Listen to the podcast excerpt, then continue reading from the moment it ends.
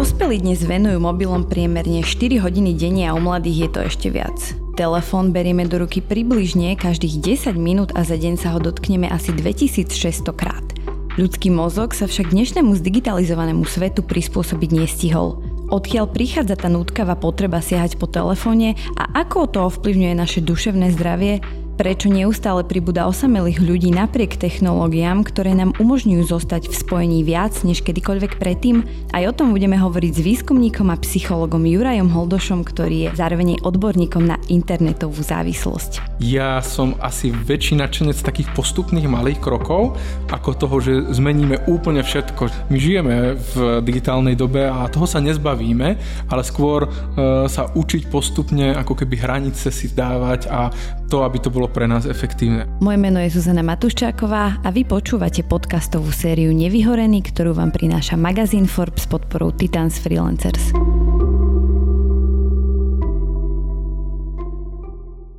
Pán Holdoš, ja by som náš rozhovor veľmi rada začala citátom Tima Kendela. Eh, je to človek, ktorý pôsobil v minulosti na vysokých pozíciách eh, vo Facebooku a v Pintereste. Vždy, keď som prišiel z práce domov, nedokázal som odložiť svoj mobil, aj keď som mal dve malé deti, ktoré potrebovali lásku a pozornosť. No ja som stal v špajze a písal som e-mail alebo si prezeral Pinterest. Vravel som si, aké je to ironické. Cez deň tvorím v práci niečo, čomu potom sám podľahnem. Jednoducho som si nemohol pomôcť. Teda Tim Kendall asi nie je jediný, ktorý niečo také zažil alebo zažíva, o čom ukazuje tie štatistiky a výskumy, ktoré som prečítala v úvode. Odkiaľ vlastne prichádza tá nutkavá potreba siahať po telefóne a čím sú mobilné zariadenia také lákavé? Tak uh, mobilný telefón, smartfón je úžasné zariadenie, ktoré nás splňa strašne veľa vecí my si to ani neuvedomujeme, že čo všetko od navigácie, prehrávača, videa, komunikačného zariadenia a všetkých takýchto vecí. A to je jednoducho úžasná vec na používanie a strašne nám uľahčuje život. No a tým, že ho používame často, tak si na ňo navykneme. Môžeme povedať, že to je také predlženie nášho, mm, ja neviem, sluchu, čuchu, chutí, e, mozgu v všetkých smeroch a rozšírenie, taký update, no tak je to pre nás príjemné, že to používame. No a samozrejme ten obsah je veľmi, veľmi pre nás taký zaujímavý, taký príťažlivý, takže preto ho používame. Uh-huh. Ako to funguje v pozadí, akože, ako funguje ten náš mozog, keď sme na telefóne? Náš mozog vyhľadáva nové a zaujímavé podnety, máme to zrejme zdedené a je to pre nás také prirodzené. No a napríklad na tom Facebooku alebo na sociálnych sieťach, keď vidíme, že dostaneme like, tak to je nejakým spôsobom nejaká odmena.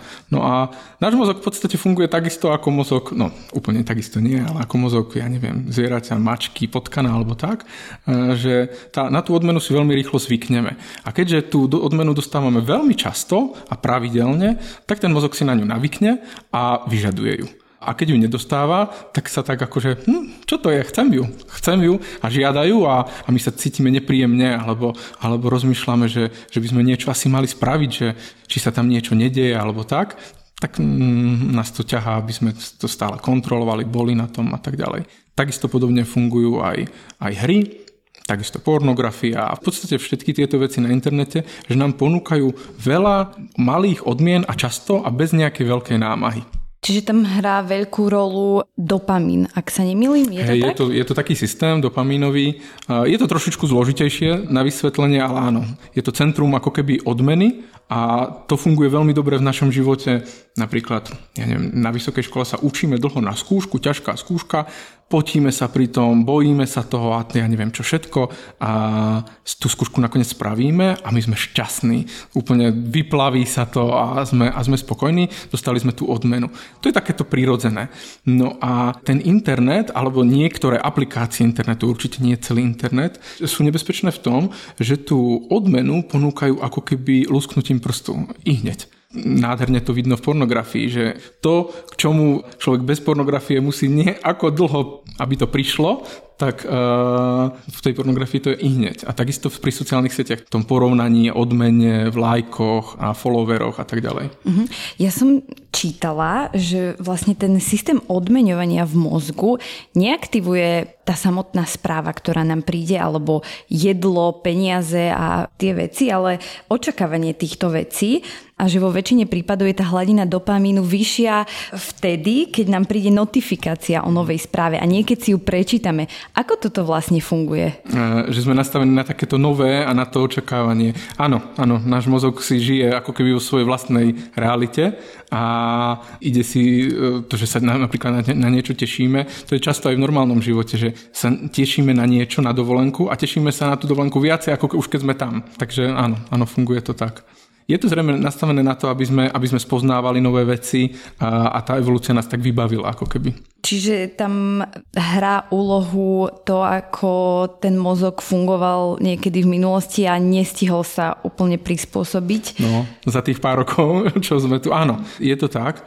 Tiež pekne to vidno na jedle, že 100 tisícky rokov sme mali v podstate ako druh nedostatok jedla a nám prirodzene chutí všetko, čo je v súčasnosti nezdravé. Ale dostatok jedla máme len koľko? 50 rokov, alebo ja neviem, v ktorej časti sveta ako, ale na to sa náš mozog ešte vôbec nezmenil, že potrebujeme oveľa menej a tak ďalej a tak ďalej. A vždycky nám chutia práve tie nezdravé veci. A takisto je to s tým, že ten internet tu je koľko? Tak reálne aj so sociálnymi sieťami 10-15 rokov. Určite e, za tým je ešte množstvo ďalších vecí, do, ktoré do toho vstupujú.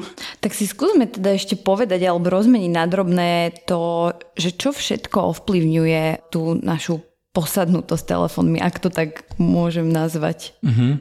Ako som už na začiatku spomenul, že je to praktickosť.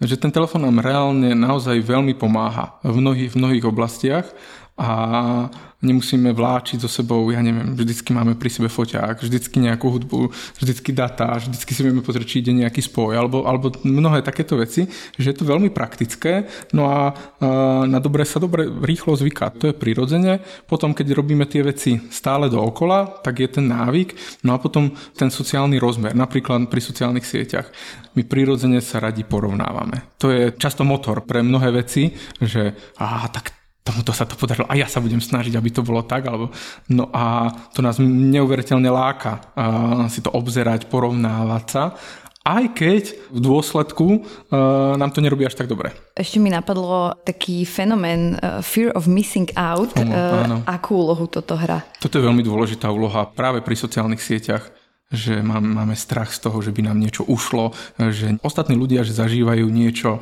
dobré alebo také zaujímavé a tak a my máme strach, že by nám to ušlo, tak preto tak až obsedantne kontrolujeme tie sociálne siete a presne tie notifikácie a, a tak ďalej. Ďalšie tam je aj ten návyk taký že keď nie sme pri uh, mobile, tak uh, sme nespokojní. Že my ho máme radi v ruke, my ho máme radi vo vrecku, cítime, ja neviem, keď ľudia chodia vonku športovať, tak to sa môžeme spýtať, že ktorí išli kedy bez mobilu behať alebo na bicykel, lebo si povedia, že čo, to, to je nebezpečné alebo čo. Takže je, je to taká vec, že neustále to vlastne potrebujeme držať v rukách a to je tiež taký ďalší návyk ja som čítala vlastne, že to ignorovanie mobilu je vlastne aktívna činnosť. Ano, že ano, človek sa to musí... sústrediť. Uh-huh. Prečo je to tak? No lebo prirodzene nám to uh, ako keby prikazuje, aby sme, aby sme to kontrolovali. A tam do toho sa nemusíme nútiť, lebo ten návyk je ako keby silný. A keď to chceme obmedziť, tak sa musíme vlastne nútiť uh, až znásilňovať do niečoho opačného. Čo nám nie je samozrejme príjemné, lebo telo a mozog chce sa ma dobre ale e, v dôsledku samozrejme to môže byť zlé. Čiže je to úplne prirodzené. Hej, ja si myslím, že je to prirodzená vec a tiež treba povedať, a na to sa niekedy zabúda, často niekedy v takých médiách je, že všetci sme závislí a že je to veľmi zlé a apokalypsa sa blíži, lebo používame mobily. A ja som cez to všetko, že skúmam závislosť od internetu, od mobilných zariadení a tak ďalej, tak som presvedčený, že tomu tak nie je. Že naozaj len veľmi malé percento, okolo 1% spadá do tej mm, závislosti, kde môžeme povedať, že, že spotrebuje niekoho pomoc a je nejaká časť ľudí, ktorí používa ten internet a mobily nadmerne a vstupuje to negatívne do ich života, ale veľká časť ľudí to používa viac menej dobre.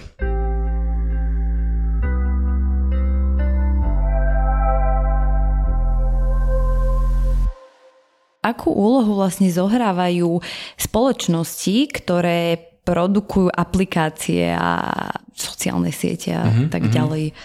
No ja si myslím, že zásadnú, lebo využívajú svoje know-how, a sú to komerčné firmy a väčšinou žijú z reklamy, napríklad sociálne siete, že predávajú reklamu No a tá reklama je zaujímavá vtedy, keď ten človek jej daruje pozornosť. To znamená, že oni vlastne ako keby obchodujú s našou pozornosťou a s našimi dátami a so, so všetkými týmito vecami. A preto je pre nich úplne dôležité, aby e, nás pritiahli do toho priestoru sociálnych sietí a čo najdlhšie tam udržali. No a na to, aby to urobili, tak to sú naozaj veľké týmy ľudí, ktorí na tom pracujú a príklad, ja neviem, Google a Facebook má obrovské data. Jednoducho neustále online získava neuveriteľne veľké data a spracovávajú ich neustále a vedia tie také návyky, tie paterny o nás. Niektoré také, o ktorých ani my netušíme, že ich máme No a oni ich potom predávajú ďalej a to je ich know-how a z tohto v podstate žijú. No a naozaj sú tam zamestnaní ľudia, ktorí sú špičky vo svojom odbore a vedia, čo je pre ten mozog zaujímavé, aký čas to bude trvať a všetko toto sa skúma naozaj na, myslím si, že svetovej úrovni, špičkovej úrovni, no a potom tie firmy to využívajú. Vlastne Sean Parker, ktorý je bývalý výkonný riaditeľ Facebooku, on povedal, ako získať čo najviac vášho času a sústredenej pozornosti. Rozhodli sme sa zneužiť zraniteľnosť ľudskej psychológie. Poskytneme vám malú dávku dopaminu. To je vlastne aj to, o čom sme sa bavili. Tak aké sú možno tie triky, ktoré využívajú tie firmy. Vieme si nejaké povedať? No ja nerobím ani pre Google, ani Facebook, ani Apple. Je toho asi veľa, čo sa používa a nie je to tak, že je to ako keby jedna vec zázračná a že tá funguje. Skôr je to množstvo malých vecí, napríklad timing, že kedy e, sa čo uverejňuje a akým spôsobom, kedy sa mi čo zobrazuje na, na mojom feede, kedy dostanem tú odmenu, kedy to vidím. Všetky tieto veci sú ako keby načasované, aby e, vzbudili u nás pozornosť. Toto je jedna vec. Pracuje sa hodne s odmenou a tá odmena môže byť v rôznej podobe. Môže to byť, ja neviem, niečo, že, e, že vidíme, že nám to niekto olajkoval. Notifikácia môže byť presne odmena. Pre náš mozog určite, lebo je to niečo nové, no niečo zrušujúce. I keď to znamená, že nám našu pozornosť, ktorú sme mali fokusovanú, ja neviem, na prácu, tak nám to rozbije a už sa zaujímame o niečo iné. Veď sa nakoniec zistilo, že stačí mať mobil na, na stole a máme horšiu pozornosť, ako keď je schovaný. A to je taká hlúposť, taká maličkosť, ale práve o toto ide alebo ako sa vyberá obsah. Toto je jedna vec, je ten timing, ale ako sa vyberá obsah, aby bol pre nás najatraktívnejší, naj, najzaujímavejší, aby sme, aby sme po ňom skočili, aby sme to rozklikli No a však všetci máme s tým skúsenosť, že niečo si pozeráme na nete a potom zrazu vidíme množstvo veľmi podobných vecí na sociálnych sieťach, v reklame, v Google, v vyhľadávaní. A, takže tých trikov je asi veľmi veľa a rozmýšľam, že či niečo viem také, čo by odpálilo dekel a že ani mi nenapadne niečo také. No mne napríklad odpálilo dekel, teda keď som čítala, že Snapchat sa snažil keby vytvoriť vzhľad hracieho automatu mm-hmm. a že vlastne tie nové správy a fotografie sa zobrazujú pohybom smerom nadol na obrazovke a ten ďalší obsah sa zobrazí o niekoľko sekúnd, čo pripomína ako keby čakanie no, no, na tom no, hrácom automate. A zvyšuje to no, zrušenie naše. Áno, áno, áno. No, no, presne. Tak to bolo pre mňa zaujímavé, alebo že lajky neprichádzajú v čase, kedy nám to človek olajkuje, ale asi v nejakom inom, že, ktorý no, je ten najvhodnejší. No. Toto napríklad som nevedela. No, je, je to ich regulérne podnikanie, ale na druhej strane je dobre vedieť, že sa tak ako keby zahrávajú s tými našimi slabosťami alebo s tým, že, že ten človek je nejako postavený, nastavený, tá psychológia nejako funguje a že, že je to v podstate veľmi často manipulácia. Uh-huh. Čiže keby hekli náš mozog. No, z časti. A celkom dobre, lebo sú to najbohatšie firmy na svete. Na čo by sme si teda mali dávať pozor pri využívaní aplikácií, alebo možno aj celkovo na Fú, internete? To je, to je veľmi otázka taká dobrá na veľkú odmenu, keby sme vedeli presne. Takto z kraja mi hneď napadne, že, že notifikácie sú veľké zlo, si myslím. Že upriamujú našu pozornosť a také fokusovanie tej pozornosti a ono to chvíľku trvá, kým sa do niečoho zahlbíme a pracujeme na tom, či to je, ja neviem, nejaká práca alebo väčšinou také, do čoho sa musíme nútiť. No a tie notifikácie nám to veľmi, veľmi rozhodia. Takže ak by sme sa mali niečom chrániť, ak mám spomenúť nejaký prvý hack tu na, že ako sa tomu chrániť, tak zrušiť čo najviac notifikácií, aby sme tie veci nevideli, aby sa neprišli na mail alebo prvú stránku toho mobilu a môžeme si ich pozrieť večer, môžeme... Ono sa to všetko dá nastaviť, len to treba chvíľku na to času. Mm-hmm. Vy často v rozhovoroch spomínate, že je veľmi dôležité ako keby patrať po dôvodoch toho, prečo sme na internete. Mm-hmm. Napríklad vtedy, keď tam trávime veľa času, že čo sú tie keby spúšťače, prečo tam sme. Prečo je to vlastne dôležité a aké zvyčajne bývajú tie spúšťače? Mm-hmm. Táto téma je spojená už s liečbou pri závislosti, kedy sa skúša a skúma, čo sú tie spúšťače, lebo potom musíme pracovať s nimi a, a môžu byť rôzne. U mnoho ľudí to môže byť únik od reality, také, že sú frustrovaní z toho, že aké je to rýchle, alebo také nepríjemné, sociálne vzťahy nie sú príjemné a v tej realite sociálnych sietí, alebo hier, alebo pornografia, alebo nakupovanie hoci čoho sa cítia bezpečnejšie. Môže to byť únik. Môže to byť ale aj nuda. Veľmi často je to nuda.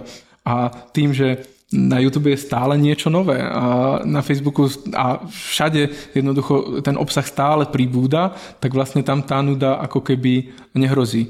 Mnohí takí tí teoretici vravia, že my sme sa zabudli nudiť a že napríklad pre vývin detského mozgu je dôležité ako keby nerobiť nič, len sa tak ako keby povalovať, ale to už teraz skoro sa nerobí. Takže toto môže byť, môže to byť únik od druhých ľudí, môže to byť napríklad práve že hľadanie druhých ľudí, čo sa týka v sociálnych sieťach, ale napríklad množstvo ľudí v súčasnosti, keď sme prežívali druhú vlnu covidu, tak uh, to prežívalo tak, že intenzívne mladí ľudia hrali hry No a to im vlastne plnilo to, že tam komunikovali spolu a mm, v podstate to bolo veľmi fajn, že to tak prežili. Lebo to bola ťažká situácia, je úplne najprirodzenejšie, že mladí ľudia chcú byť s druhými ľuďmi a tak to prežili a ja si osobne myslím, že keď nastala možnosť ísť vonka a tak, tak to využili. Určite to niektorých zomlelo, malú skupinu, ale toto môže byť ďalšia motivácia postupne môže byť tou motiváciou alebo tým spúšťačom už ten návyk, že ráno stávame a i hneď prvé, čo zapíname, alebo robíme túto vec a pritom si púšťame pri jedle a tak ďalej a tak ďalej. A aj toto už potom môže posilovať tie spúšťače. No a keď ich zistíme, tak môžeme pracovať s tým, že ten človek sa cíti úzkostný v skupine, je taký ustráchaný, tak môžeme s týmto pracovať a hľadať, že čo mu to kompenzuje na tom internete. Tak, ale tých spúšťačov môže byť naozaj veľmi veľa. Mhm, a keď už sme pri tom návyku, tak to vlastne nemusí automaticky znamenať, že ja som nejaká závislá alebo mám problém, keď treba človek pozerá seriál a automaticky berie ten telefon do ruky a scrolluje a pomaly ani nepozerá na ten obsah a nezaujíma ho. To je iba tým zvykom, že sme naučení to robiť? Je to návyk, je to návyk, ale nie je moc dobrý návyk. Uh, jeden z tých hekov, ktorý sa spomína v literatúre je, že, že učme sa robiť jednu vec sústredene, počúvať hudbu, pozerať video, hrať sa, komunikovať a nerobiť množstvo vecí, lebo táto doba nás tak nejako tlačí do toho multitaskingu, ale náš mozog nie je zostrojený na multitasking. My musíme niečo robiť buď automaticky a tej druhej veci sa ako keby plne sústrediť, alebo také, že skáčeme z jednej veci na druhú, prepíname to. Tak ako vedia maminy robiť, že mnoho vecí naraz, ale oni vedia prepínať tú pozornosť. To muži sú v tom takí jednoduchší, oni vedia iba jednu vec robiť naraz poriadne. Takže to toto sa odporúča, že, že nerobiť mnoho, mnoho vecí naraz a presne toto je také typické, že, že niečo si pozeráme na nete, alebo sa hráme, alebo tak a popri tom ešte máme pustené a ešte aj komunikujeme a tak ďalej. A potom sa napríklad študenti čudujú, že, že im nejde až takto učenie, veď sa celý deň učili, ale popri tom mali zapnutú hudbu, popri tom ešte si písali a ešte to, a ešte toto, a ešte to. Takže to je prirodzené, že to nepôjde tak poriadne. A to je vlastne aj taký paradox, že, že my ako ľudia nie sme na to ustrojení, aby sme multitaskovali, ale zároveň ten mozog nás dopaminom ako keby motivuje k tomu, aby sme multitaskovali. Áno, je to také ako keby vzrušenie trošičku, keď robíme viacero vecí naraz, tak áno, zvyšuje to také nabudenie, takže áno, máte pravdu.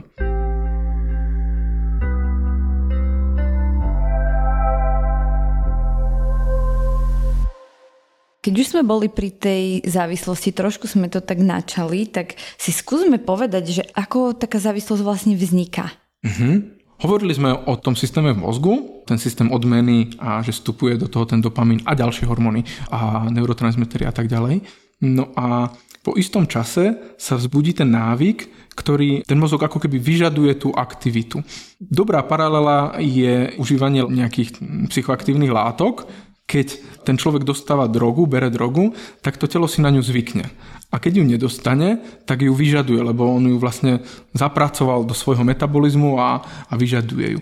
No a je zistené, že veľmi podobne funguje ten systém aj pri istých druhoch správania, a to môže byť napríklad gambling, keď ľudia hrajú teda na výherných automatoch alebo, alebo niečo také ale môže to byť aj hranie online hier alebo sociálne siete a tak ďalej. I keď je treba povedať, že oficiálne je uznaný len ten gambling ako oficiálna diagnóza a to hranie hier. Ostatné ešte nie sú, lebo tie dôkazy nie sú úplne také jasné. No a po istom čase väčšinou sa uvádza, že, že 12 mesiacov je taký, taký čas, kedy musí to správanie ako keby byť 12 mesiacov prítomné a potom môžeme hovoriť o tom, že, že je tam ten problém a že je tam ten závislý syndrom alebo ako ho nazveme a to musí splňať viaceré predpoklady. A oni sú tak všeobecne opísané, a opísali ich e, Mark Griffiths, ale množstvo autorov o nich písalo, je ich 6 a v podstate si to môžeme dať na aj iné aktivity, ale teraz budeme hovoriť napríklad o, o hraní alebo o sociálnych sieťach. Prvá sa uvádza vždycky význačnosť, že tá aktivita sa stane stredobodom nášho života, našich aktivít, nášho rozmýšľania, našich emócií. Jednoducho stále o tom rozmýšľame, je to pre nás dôležité a je to najdôležitejšia aktivita v našom živote. Takže to je význačnosť, dôležitosť. Potom to používanie nejakej aplikácie alebo hry a čohokoľvek. S tým si vieme niečo urobiť s našou náladou. Úlava, nadšenie, relax. Jednoducho si manažujeme svoju náladu. Čo robíme asi všetci niekedy sociálnymi sieťami a, alebo hrami.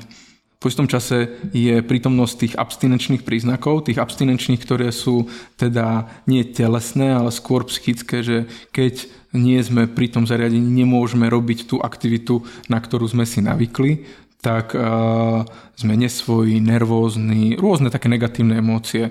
Môže to byť až do úzkosti alebo až zúrivosti. Rôzne sú to, ale ten taký nejasný pocit, že sme nesvoji. Postupne rastie tolerancia a v tomto prípade rast tolerancie nie je dobrá vec, no im väčšinou, keď rastie tolerancia je dobré, ale v tomto prípade nie, lebo si ako keby potrebujeme na to, aby sme mali ten efekt z toho, aby sme cítili to potešenie, úľavu a nadšenie a tak ďalej, stále ako keby väčšie dávky. Buď intenzívnejšie alebo dlhšie byť na tom zariadení. No a Dokonca zostávame na tom zariadení aj vtedy, keď nás to už nebaví, že už to vôbec nie je ono, ale stále sme v tom. Potom veľmi často je, že tí ľudia už si aj urobia také predsazatie, že vymažu Facebook alebo zbavia sa na chvíľku toho internetu alebo tej aplikácie, ale po istom čase sa naspäť vrátia. To nazývame tak že relaps, že sa naspäť vrátime do toho, do tej aktivity a ešte sme v tom horší väčšinou sa to ešte zintenzívni. Veľmi je to pekne opísané a dobre opísané pri alkoholikoch, ako keď abstinujú a keď porušia tú abstinenciu, tak z toho zúfalstva a tak ešte začnú ako keby ešte viacej piť, ako keby potrebujú tie emócie zahnať, tak tam to tak funguje. No a veľmi dôležitým znakom toho, že ten človek má problém, je prítomnosť nejakých dopadov v živote toho človeka, či už vo výkone, že nepodáva taký výkon, ako by chcel v škole, v práci, vo vzťahoch blízkych s kamarátmi, že sa prestáva stretávať, má s nimi konflikty, v osobnom živote, že nie je spokojný, cíti sa osamelejší. So závislosťou je často spojená depresia. Takže toto je taký ten negatívny dopad. Hovorí sa o tých dvoch druhoch konfliktov, ale toto je také širšie, že ten dopad je ten negatívny. Že jeden konflikt je, že máme s druhými ľuďmi konflikt.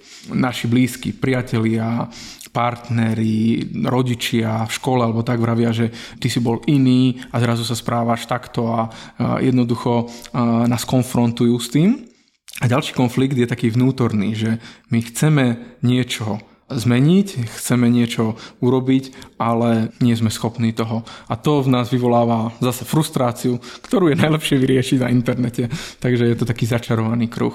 A musia byť naplnené všetky tieto veci alebo všetkých tých šesť, lebo ako ste spomínali tie jednotlivé kritéria, tak v niektorých z nich sa možno nájde väčšina ľudí, napríklad v jednom alebo v dvoch. Tak ako sa to potom určuje? Na to, aby aby sme mohli hovoriť, e, že to smeruje do tej závislosti, tak majú byť naplnené naozaj všetkých 6 tých kritérií a ešte po nejaký čas. To také najprísnejšie, že 12 mesiacov. Alebo väčšina z týchto kritérií musí byť naplnená. No ale áno, presne tak, že máme takú osobnú, myslím si, že už asi každý skúsenosť, že v istom období niečo v podstate naplňame. Napríklad ten manažment našich emócií prostredníctvom sociálnych sietí alebo hrania. Takže veľká časť populácie už v súčasnosti naplňa a keď to nie je naplnené všetkými tými kritériami, môžeme hovoriť o nadmernom používaní, ktoré môže byť aj negatívne pre nás, môže nám vstupovať negatívne do života napríklad v tom výkone alebo tak, ale nemusí ísť ešte o závislosť. Ja si myslím, že práve toto obdobie covidové množstvo ľudí prežilo tak, že sa zavrelo a intenzívne hralo hry a, a komunikovalo na sociálnych sieťach ale e, bolo to vyslovene také akože prežiť to a teraz keď sa to možno uvoľní, dúfajme, prestali s tým a že sa to vrátilo naspäť. Viacerí výskumníci aj vravia, že my vlastne môžeme aj vyrásť z tých vecí, že ten mozog ako sa vyvíja, tak je trošku nepomer medzi tým, ako túžime po slasti a po odmenách a tou zodpovednosťou. A tá zodpovednosť a, a všetky tieto veci sa vyvíjajú ako keby neskôr, 18, 20, až ten charakter sa vtedy tak ako keby buduje, uzatvára. No ale malé dieťa od, od malička túži po odmenách a po takýchto veciach, či už v hre alebo aj v reálnom živote. No a to môže byť také obdobie, kedy tí ľudia napríklad intenzívne hrajú tie hry, Myslím si, že množstvo chlapcov to zažilo, vyjde nová hra v podstate sa zatvoria na týždeň, kým ju neprejdú ale že z toho vyrastú postupne. Mm-hmm. Čiže to, že deti travia nepomerne viac času e, na tých telefónoch, e, teda nie deti, ale možno mladí ľudia ako dospelí, tak nemusí automaticky znamenať, že nám tu rastie nejaká generácia úplných závislakov, ako sa na toto mm-hmm. pozeráte? Ja by som s tým súhlasil, že, že nemôžeme to tak povedať úplne jasne. Je istá časť populácie mladých ľudí, ktorým to môže ublížiť že sa tam vyvinie tá závislosť, alebo množstvo ďalších iných negatív, s ktorým sa môžu stretnúť, lebo používajú intenzívne internet, ale väčšina je skôr, by som povedal, že, taká, že to nejako ustoja. Akí sú tí ľudia, ktorí majú väčšiu tendenciu spadnúť do toho nadužívania? U mladých ľudí a detí. Sú to deti, ktoré majú problém s impulzivitou, že sa im ťažko tie impulzy ako keby kontrolujú a problém s pozornosťou a hyperaktivitou, to je zistené. Potom u dospelých je zistené, že majú tendenciu aj k iným závislostiam a sú takí úzkostní alebo tiahnu trošku do depresie, tak to sú ľudia, ktorí keď sú vystavení internetu a tomu obsahu, tak tá závislosť môže vzniknúť rýchlejšie a ako keby silnejšie.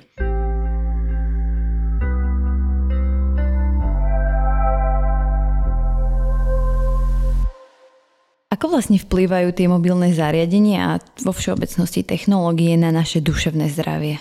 To je tiež veľká otázka, široká a nedá sa na ňu odpovedať tak úplne ľahko.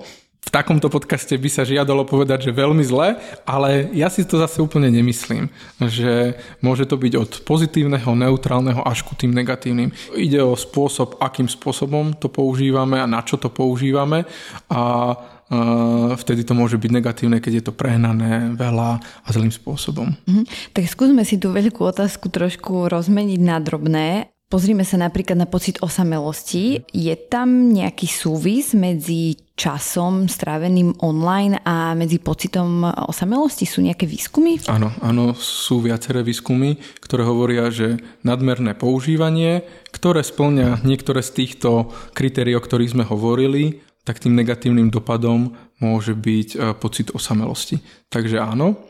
Na druhej strane, znovu spomeniem ten COVID, tí ľudia počas karantény mali v podstate mobil ako jedinú bránu do sveta, mohli komunikovať a možno nám to zachránilo mnohým duševné zdravie, že sme mohli rozprávať s našimi priateľmi a, a tak ďalej. A dá sa hovoriť o nejakom bezpečnom množstve stravenom na internete, aby takéto niečo neprišlo? To je taký paradox, že nedá sa úplne, lebo ani v tých kritériách nebol čas. Tak ako napríklad v tých klasických kritériách, napríklad pri závislosti od alkoholu, tak je vyslovene, že presné dávky, koľko človek priemerne musí vypiť, za aký čas a plus, neviem, ďalšie kritéria a vtedy hovoríme o závislosti od alkoholu. A u nás to nie je tak, lebo ten človek môže používať internet aj veľmi intenzívne, aj veľmi dlho a nemusí vzniknúť ten pocit závislosti alebo tie negatíva, takže to nemôžeme povedať. Môže tam robiť niečo pozitívne. Ja viem, že množstvo ľudí sa, študentov sa takto spoločne učili a celé hodiny takto vlastne boli online a boli vlastne v sociálnych sieťach alebo ja neviem, cez tie čety alebo videokanály a bolo to pozitívne, Takže že sa to nedá takto povedať. Niekedy nás to tlačí, že 5 hodín je už veľa, alebo 2 hodiny je, je málo, alebo ako. Ne, nemôžeme to povedať, lebo 5 hodín môže byť veľmi funkčne a adekvátne strávený čas a dve hodiny môže byť veľmi zle strávený čas na mm-hmm. internete.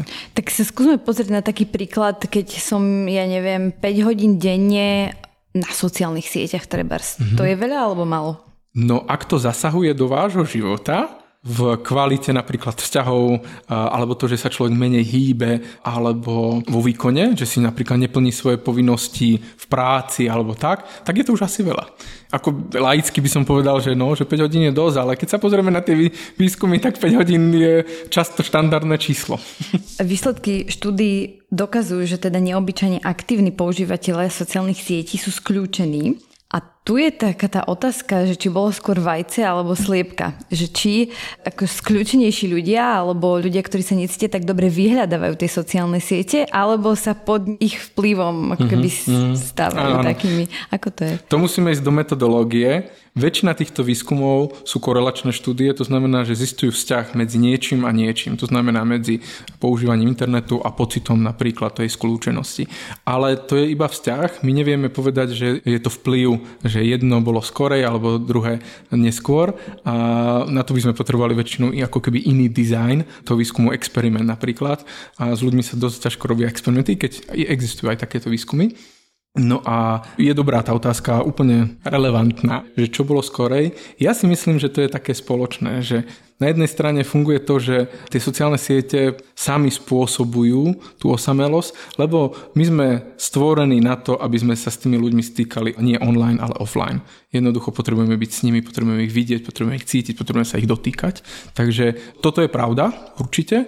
Ale na druhej strane človek, ktorý sa cíti možno osamelo a nie je taký úplne istý v sociálnych vzťahoch, tak na tom internete si to vie tak ako keby manažovať viacej, že akú fotku dá a cíti sa v tom tak bezpečnejšie a tým pádom ho to láka viacej, no a takže je to aj sliepka, aj vajce naraz.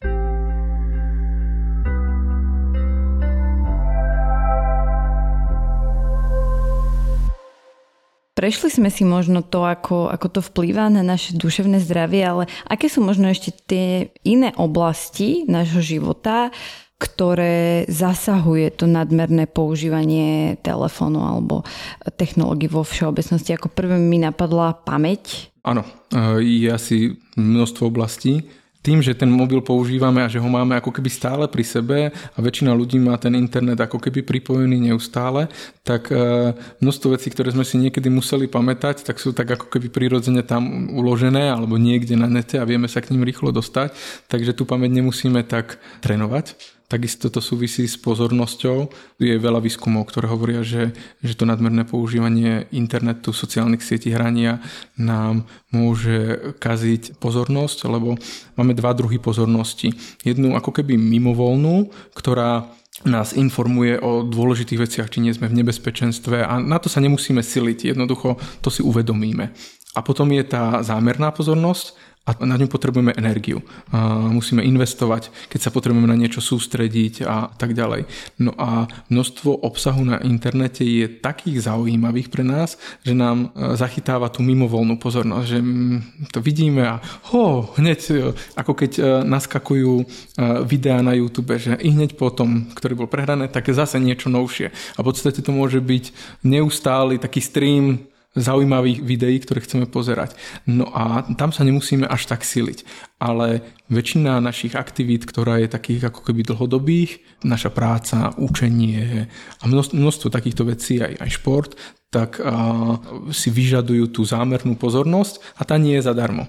No a práve sa uvádzajú viaceré výskumy, že táto zámerná pozornosť je poznačená týmto našim takým prískokovým životom, že chvíľku pozrieme, potom robíme toto a tak ďalej.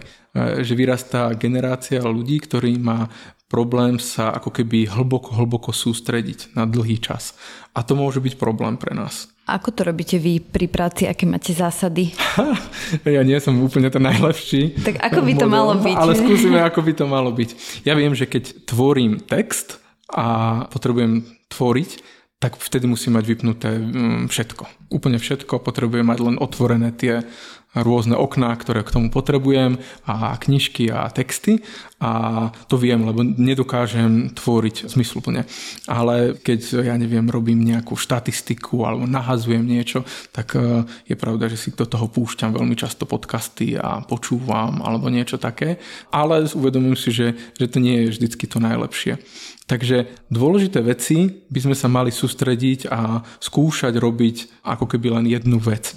A tá pozornosť sa dá tiež cvičiť postupne, i keď to zo začiatku môže byť, mnoho študentov povie, že oni sa nedokážu učiť, ak nemajú pustený nejaký podmas že to majú tak, že musí ísť film, televízor alebo, alebo hudba alebo tak, ale ten mozog to vníma a zaťažuje to, Takže mm, dá sa k tomu postupne prepracovať. Asi to nebude úplne zadarmo táto vec, ale ako keby schopnosť hlbokého sústredenia je veľká danosť.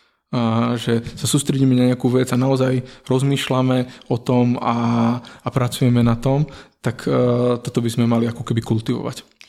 Veľa ľudí radí a teda odborníkov, že keď vykonávame takúto sústredenú prácu, tak si odložiť ten telefón do šuflíka alebo do vedľajšej miestnosti, pretože o tom sme sa už bavili, že iba túto položený no, mobil nás, no, no. nás vyrušuje. Ale zároveň ja som našla jednu štúdiu, kde účastníkom zobrali telefón a dokázalo sa, že hladina ich stresového hormónu bola vyššia ako tým, ktorí ten telefón nezobrali. Čiže ako to vybalancovať tam to, bolo, vlastne? tam to bolo presne spojené s tým, že funguje to FOMO, Fear of Missing Out a keď my na to nie sme zvyknutí, tak uh, tá vec je ešte horšia na začiatku. Uh-huh. Keď alkoholikovi zoberete ten alkohol na začiatku, tak to bude hrozné pre ňo a keď malému dieťaťu, ktoré sa hrá alebo pozera videá, tak mu to zobereme, tak e, tá reakcia je veľmi väč- väčšinou taká ako silná, veľa emócií a, a presvedčovania, niekedy aj hádzania sa o zem a tak ale v tom čase si na to navykne. Uh-huh. Takže... Čiže ak by toto niekto chcel začať praktikovať, tak by sa mal pripraviť na to, že ano. na začiatku to bude stres a náročnejšie ako... Áno, zo začiatku to bude ťažká, ale, ale ono to pôjde. Ono to pôjde. Ja som a, asi väčší nadšenec takých postupných malých krokov, ako toho, že zmeníme úplne všetko, že vyhodíme internet von oknom a, a router akože rozbijeme alebo čo. Ja si myslím, že toto nie je dobrá cesta cesta, lebo my žijeme v digitálnej dobe a toho sa nezbavíme, ale skôr e, sa učiť postupne ako keby hranice si dávať a to, aby to bolo pre nás efektívne. A aj keď, keď rodičia pracujú s deťmi, tak uh, tiež nie je podľa mňa najlepšie, že všetko zakázať, ale, ale určiť, že vtedy áno, vtedy nie a prečo a rozprávať o tom, to, to je asi najlepšia cesta. Uh-huh. Tak keď už spomínate tie deti, tak si skúsme povedať, čo by malo byť ten ideálny postup, ako by mal rodič prístupovať k tým technológiám? Mm-hmm. Opatrne. Opatrne, ale stále ja si myslím, že, že nebol by som ten zástanca, že vôbec, sú odporúčania Svetovej zdravotníckej organizácie, e, že do troch rokov by dieťa vôbec nemalo pristupovať, e, lebo ono v podstate nerozumie tomu. A keď, tak len na extrémne krátky čas a s rodičmi a pritom vieme, že to asi každý rodič sa toho dopustil, že použil tablet alebo mobil ako digitálnu pestunku alebo digitálny cumlík, že jednoducho dáme tomu dieťaťu a máme chvíľku pokoj a potom samozrejme ten čas by mal byť obmedzený a nie len časovo, ale aj na obsah, že aký obsah to dieťa bude pozerať. Sú k tomu aj nejaké také akože koľko, aj nejaké tabulky. A ja si myslím, že je to skôr individuálne, že netreba sa toho akože držať tak, že musí to byť presne takto. A ak dieťa trojročné pozeralo viacej ako pol hodinu film, takže už skončí, lebo už ho nič dobré nečaká v živote, tak ja si to tak nemyslím, ale je dobré nastavovať hranice a tie hranice zo začiatku by mali byť také ako keby pomerne prísne, ale dovolovať tým de- deťom, aby mali nejakú možnosť prístupu k tomu zariadeniu. No a postupne ako to dieťa vyrastá a dospieva, dostáva sa do puberty, adolescencie, tak ako prirodzene bude toho potrebovať viacej toho času, no a prirodzene by mala klesať ten náš dozor a viesť ho k zodpovednosti. A, a, ale je to taký neustály boj toho, že to dieťa chce viacej a my chceme menej, takže je to dlhodobý proces. Mm-hmm. Problém je v tom možno, že rodičia sú často oveľa menej zdatní v uh, digitálnych technológiách ako ich deti a nerozumejú tomu a buď to demonizujú, alebo to vôbec neobmedzujú. A že niekde taký stred by bol rozumný o tom. No a úplne krásne by bolo, keby sme s tými deťmi niekedy spoločne ten obsah, že ukáž mi, čo robíš na tých sociálnych sieťach. Aha, toto video, ukáž mi to, že čo to je zaujímavé, zaujímať sa o jeho život. To bude super. Uh-huh. Ak by ste teda mali povedať nejaké najčastejšie uh, veci, ktoré rodičia nevedia, uh-huh. tak čo by to bolo? Ja si myslím, že dieťa by malo mať čas na spánok a minimálne malé deti by nemali mať digitálne zariadenia v izbe tak voľne dostupné v noci to by sme sa vlastne aj my mohli učiť, že napríklad si vypínať mobil alebo dať ho do takého režimu, aby nás v noci neobťažoval a to sa dá ľahko nastaviť. No a u tých detí ešte viacej, lebo oni potrebujú a potrebujú viacej spánku ako dospelí a keď ho, ako keby ho majú na úkor toho internetu, že používajú ten internet hlboko do noci, či už hry, alebo, alebo komunikujú, alebo hoci čo, tak potom sú nevyspaté a to má dôsledky na ich výkon v škole, na pozornosť, na náladu a na všetky tieto veci. Tak e, túto vec by som tak ako keby zdôraznil. To je pomerne jednoduchá vec a môže to byť také pravidlo. Počul som aj o takých rodičoch, ktorí e, vždycky večer vypnú Wi-Fi doma, uh-huh. ale tak všetci majú už teraz tie datá cez mobil, takže to sa dá vlastne ako keby obísť. Všetky technické veci sa dajú ako keby obísť vždycky, takže skôr je to o tej komunikácii a neustále vysvetľovať, že prečo to má zmysel, aby to dieťa nemalo ten mobil pri sebe a oni budú argumentovať, veď budík a tak, ale však budík sa dá nahradiť, dá sa kúpiť lacný budík. Toto bol jeden z takých hekov, že kúpte sebe aj deťom budíky a že aby nemuseli mať ten mobil a nebolo prvé, čo vidia ráno, teda mobil. Takisto to vyžarovanie toho modrého svetla zhoršuje kvalitu spánku, takže to je taká veľmi jednoduchá vec. Potom existujú ďalšie odporúčania, nie je dobré, či už my dospelí, aby sme jedli s digitálnym zariadením, čo je inak veľmi ťažké, keď sme sami. To je také prirodzené, že si niečo pustíme alebo tak, ale zvlášť, že na to dbať, že, že nejaký čas je vyhradený na spoločné jedlo v domácnosti a, a vtedy jednoducho nemáme zapnuté ani televízor, ani, ani nič iné potom môžeme aj seba sa, ale aj naše deti učiť nerobiť ten multitasking že sústredí sa na jednu vec. Ono je to tak, že keď tie deti vidia, eh, že to robí rodič, tak veľmi ťažko budeme eh, nastavovať nejaké tvrdé hranice a hovoriť, ako je to nesprávne, aby to bolo u dieťaťa. A tak, takže musíme asi urobiť aj my tie kroky ako rodičia, aby sme niečo zmenili. Existujú aplikácie, na Androide je to Family Link a Apple má presne takú aplikáciu, kedy môžeme ako keby podriadiť ten telefón alebo to digitálne zariadenie nášmu telefónu a nastavíme tam čas, obsah a všetky tieto veci. A minimálne keď sú tie deti malé do 10-12 rokov, tak to má presne zmysel, že áno, došiel mi čas a už viem, že uh, musím robiť niečo iné. Alebo si idem požičať od súrodenca mobil alebo niečo také. To sa tiež tak obchádza. Asi keď už sú tie decka väčšie, tak by to mohlo byť pre nich také, že, že sú ako keby kontrolované príliš a to e, deti potrebujú mať taký svoj život, možno aj svoje tajomstvá. To môže byť na úkor takého dobrého vzťahu. To by som bol opatrný, ale v detstve je to super.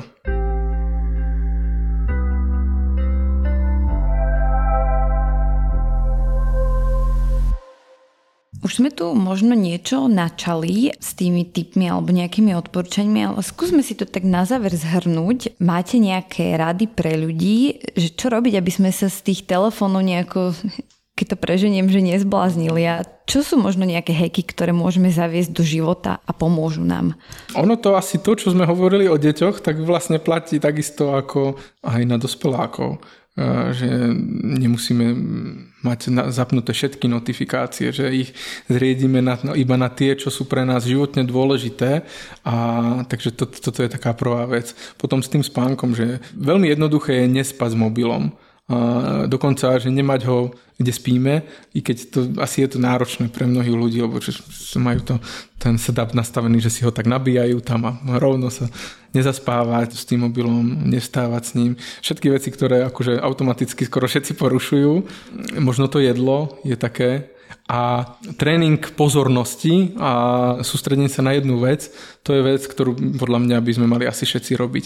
A myslím si, že, že väčšina ľudí teda nie je závislá, že nepotrebuje odbornú pomoc, ale takéto veci by nám mohli pomôcť, aby sme ako keby zvládali to používanie. No a možno uvažovať sú také, že, že dať si na prvú obrazovku niečo také pekné, ako keby niečo pozitívne. Ja neviem, maminy si tam dávajú deti, aby už ten prvý pohľad bol taký, že myslí niečo pozitívne, aby ho to, to nelákalo ísť možno veci, ktoré nechce robiť. Alebo nejaký nápis, alebo všetky tie pripomienkové karty a, a takéto veci celkom, celkom fungujú, lebo keď sa to opakuje, my to vnímame ale je to len jedna záležitosť. No a dôležité je si uvedomiť, že prečo potrebujeme byť na internete, prečo tak nutne potrebujem vidieť, že čo sa stalo nové na sociálnych sieťach, že či nie je niečo aj dôležitejšie v našom živote. Uh-huh. Ja mám ešte tiež jeden taký typ, ktorý sa ako keby bije možno s tým, čo ste hovorili, že dať si na prvú obrazovku niečo príjemné. Ja som čítala, že, že je veľmi akože účinné, aj som to skúšala si dať sivý mod áno. na telefon, lebo ten uvoľňuje keby menej dopamínu áno, áno, áno. a nemáme potrebu siahať po tom telefóne a mne to padlo fakt možno aj, že o hodinu a pol ten čas stravený ano, ano. pred obrazovkou, čiže to je možno ešte tak, to je pravda. taká vychytávka. To je, to je pravda a tie aplikácie aj v Androide, aj v uh, iOS sa to dá nastaviť, takže po istom čase napríklad idú do, do toho sivého módu a už nie sú pre nás také atraktívne, že tieto veci treba využiť, že oni nám tie veľké firmy vlastne ponúkajú možnosti, oni sú, väčšinou sú hodne skryté, alebo čiže napríklad čas pred obrazovkou, že, že ten človek vidí, mne chodí raz do týždňa vždycky, myslím, že v pondelok ráno, že koľko som teda bol aktívny, na čom a že či to bolo efektívne strávený čas a, alebo nie. No a niekedy sú tie čísla hrozivé a si vravím, no tak musím byť lepší alebo tak, že všetky tieto veci treba využiť. A mali by ste pre nás ešte nejakú na záver možno knihu alebo nejaké video, dokument alebo niečo k tejto téme, čo by mohlo zaujať našich poslucháčov? Lebo je veľa, veľa vecí, ktoré sú fajn, ale často sú také, že sú možno až príliš silné alebo príliš prehnané a e, je zistené, že keď e, ľudí vystrašíme, tak áno, sú chvíľku vystrašení, ale nefunguje to tak, že by zmenili správanie. Lepšie je tých ľudí ako keby motivovať pozitívne. Uh-huh. Takže ja nechcem dávať tie všetky v sieti a všetky tieto veci, ktoré sú také ako, že nás ako vystrašia, že uh, maminy zakazovali kompletne internet pubertálnym dievčatám, lebo to nemá väčšinou dlhé správanie. Ja si myslím, že treba tak pozitívne k tomu pristupovať. Že tá zmena je, je možná a urobíme tú zmenu len jednu maličku a teraz ju spravme. Napríklad, že vypníme si nejaké notifikácie alebo niečo také a e, robme to dovtedy, kým si na to nezvykneme. Ten návyk trvá nejaký čas. Super, myslím, že, že toto je pekná myšlienka na záver, e, s ktorou sa môžeme rozlúčiť. Ďakujem vám veľmi pekne, pán Holdo, že ste prišli a verím, že sa tu spolu ešte niekedy stretneme. Ďakujem veľmi pekne za pozvanie. No a s vami ostatnými sa počujeme o dva týždne v útorok. Nezabudnite si nastaviť odber nevyhorených vo svojich podcastových aplikáciách. Nájdete nás na Spotify, v Apple podcastoch a v Google podcastoch. Sme aj na Instagrame a na Facebooku ako nevyhorený a prepisy našich podcastov a články na podobné témy nájdete na webe Forbes.sk. Moje meno je Zuzana Matuščáková a podcast Nevyhorený ste mohli počúvať len vďaka podpore nášho partnera firme Titans Freelancers. Titanom ďakujeme, že dlhodobo dlhodobo podporujú náš projekt v oblasti duševného zdravia a vám ďakujeme, že nás počúvate a zdieľate ďalej. Do počutia.